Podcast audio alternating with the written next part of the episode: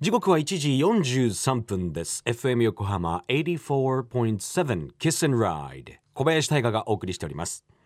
このお時間は守ろう私たちの綺麗な海。FM 横浜では世界共通の持続可能な開発目標サステイナブル・ディベロップメント・ゴールズ SDGs に取り組みながら14番目の目標海の豊かさを守ること海洋ゴミ問題に着目。海にまつわる情報を毎日お届けしております。今週は北海道の赤潮について北海道大学水産学部飯田隆弘助教授のインタビューをお届けしております。今回飯田先生たちは赤潮の横断観測に初めて成功されまして現在大きな被害をもたらした原因のその解明を行っております。実際に海で見た赤潮の様子はいかがだったでしょうか？飯田隆弘と申します。北海道大学水産学部附属練習船牛尾丸に乗組員として航海士として乗船しながら海の植物プランクトンの生態ですとか、まあ、分布ですとかそういうのを主に研究テーマとしております。概要で今回まあ見られたこの帯状っていうのは、もう帯って言っても、この境目がまあ要ははっきりしているんですね。その通常の青い水と、もう茶色というか、なんていうんですか、黒っぽいぐらいの水。で、多分赤潮の本当の赤は、多分本当の港の中とか、そういうところに行ってみると、まあニュース映像なんか私も見ましたけども、確かに赤いんですね。だから概要だと深いので、多分まあ混ざるっていうんですかね、深いところのまあ青い色とその表面の赤っぽい色素が、まあ、まあ結局見た目では黒っぽく見えるっていうのがまあ状況でして、で、それがもう人間の目ではまあ水平線までもうずっと赤いと、赤い場所と片側青いところがま広がっていると、まあ、そういうような状況では、帯状って表現しましたけども、最低でも数キロからま数十キロのま帯衛星のデータから見てもそう見えますんで、おそらくそのぐらいの範囲の広さで広がっているというのは現状だったと思います。実際その衛星、人工衛星で見たときに、どうやらある幅を持って植物プランクトンがたくさんいそうな海域があるだろうと。で、そのラインが、あのその場所がちょうどその沿岸から沖合に向かって、あの浅いとこから深いところに向かって、えー、観測点があったんですね。それをちょっとまたぐ形ということは、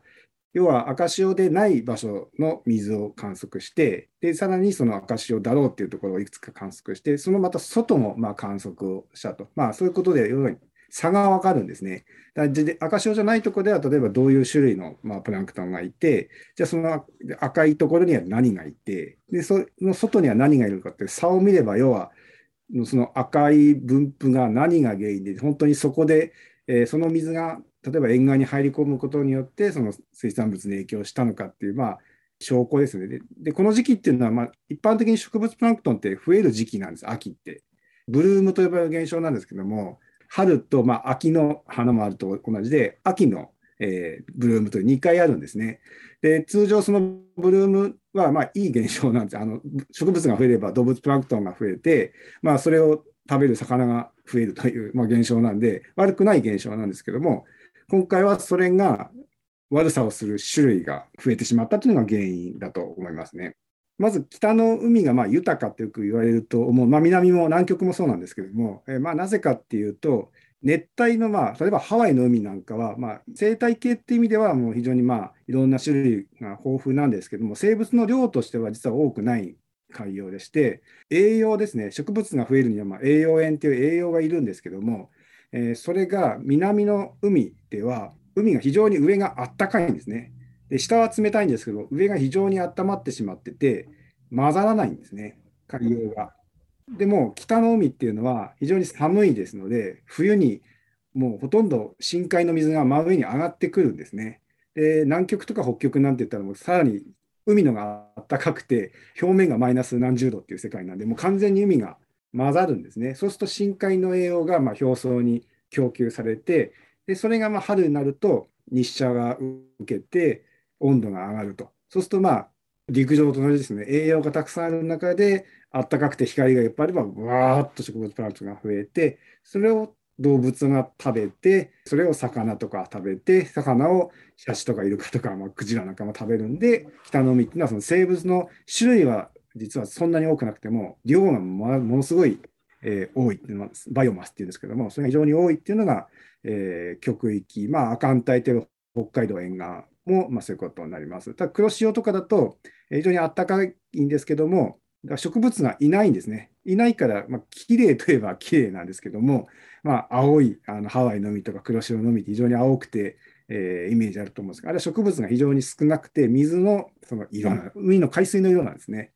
で、北の方行くと、なんかどす黒い、なんかくすんだような海になったと思うんですけども、それは植物がまあ多いためにそういうふうに見えるということで、北の海は豊かなんですよって説明をよくしますね。はい。北海道大学水産学部飯田隆弘さんありがとうございました僕は実はこの赤潮っていう現象を生で見たことはもちろんなくてでちょっとね気になって YouTube なんかで見たりしたんですけれどもでもこの南の海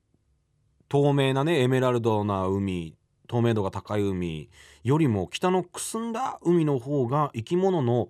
絶対量は多いっていうことなんですね。知らなかったな。あったかい海は種類が多いんだけども、えー、総量はそんなに北の北と比べるとそんなに多くないということだったんですけれど。なるほどね。えー、今回飯田さんたちの観測こちらに関しては北海道大学のホームページから確認することができます。詳しいアドレスなど FM 横浜特設サイト海を守ろうからチェックしてみてください。FM 横浜では海岸に流れ着いたゴミなどを回収し海をきれいにしていくために神奈川守ろう私たちのきれいな海実行委員会として県内の湘南ビーチ FM レディオ湘南 FM 湘南ナパサ FM 小田原のコミュニティ FM 各局その他県内のさまざまなメディア団体のご協力を得ながら活動しています。また日本財団の海と日本プロジェクトの推進パートナーでもあります。FM 横浜守ろう私たちの綺麗な海 Change for the Blue 来週も北海道大学の飯田先生のインタビューをお届けいたします。お楽しみに。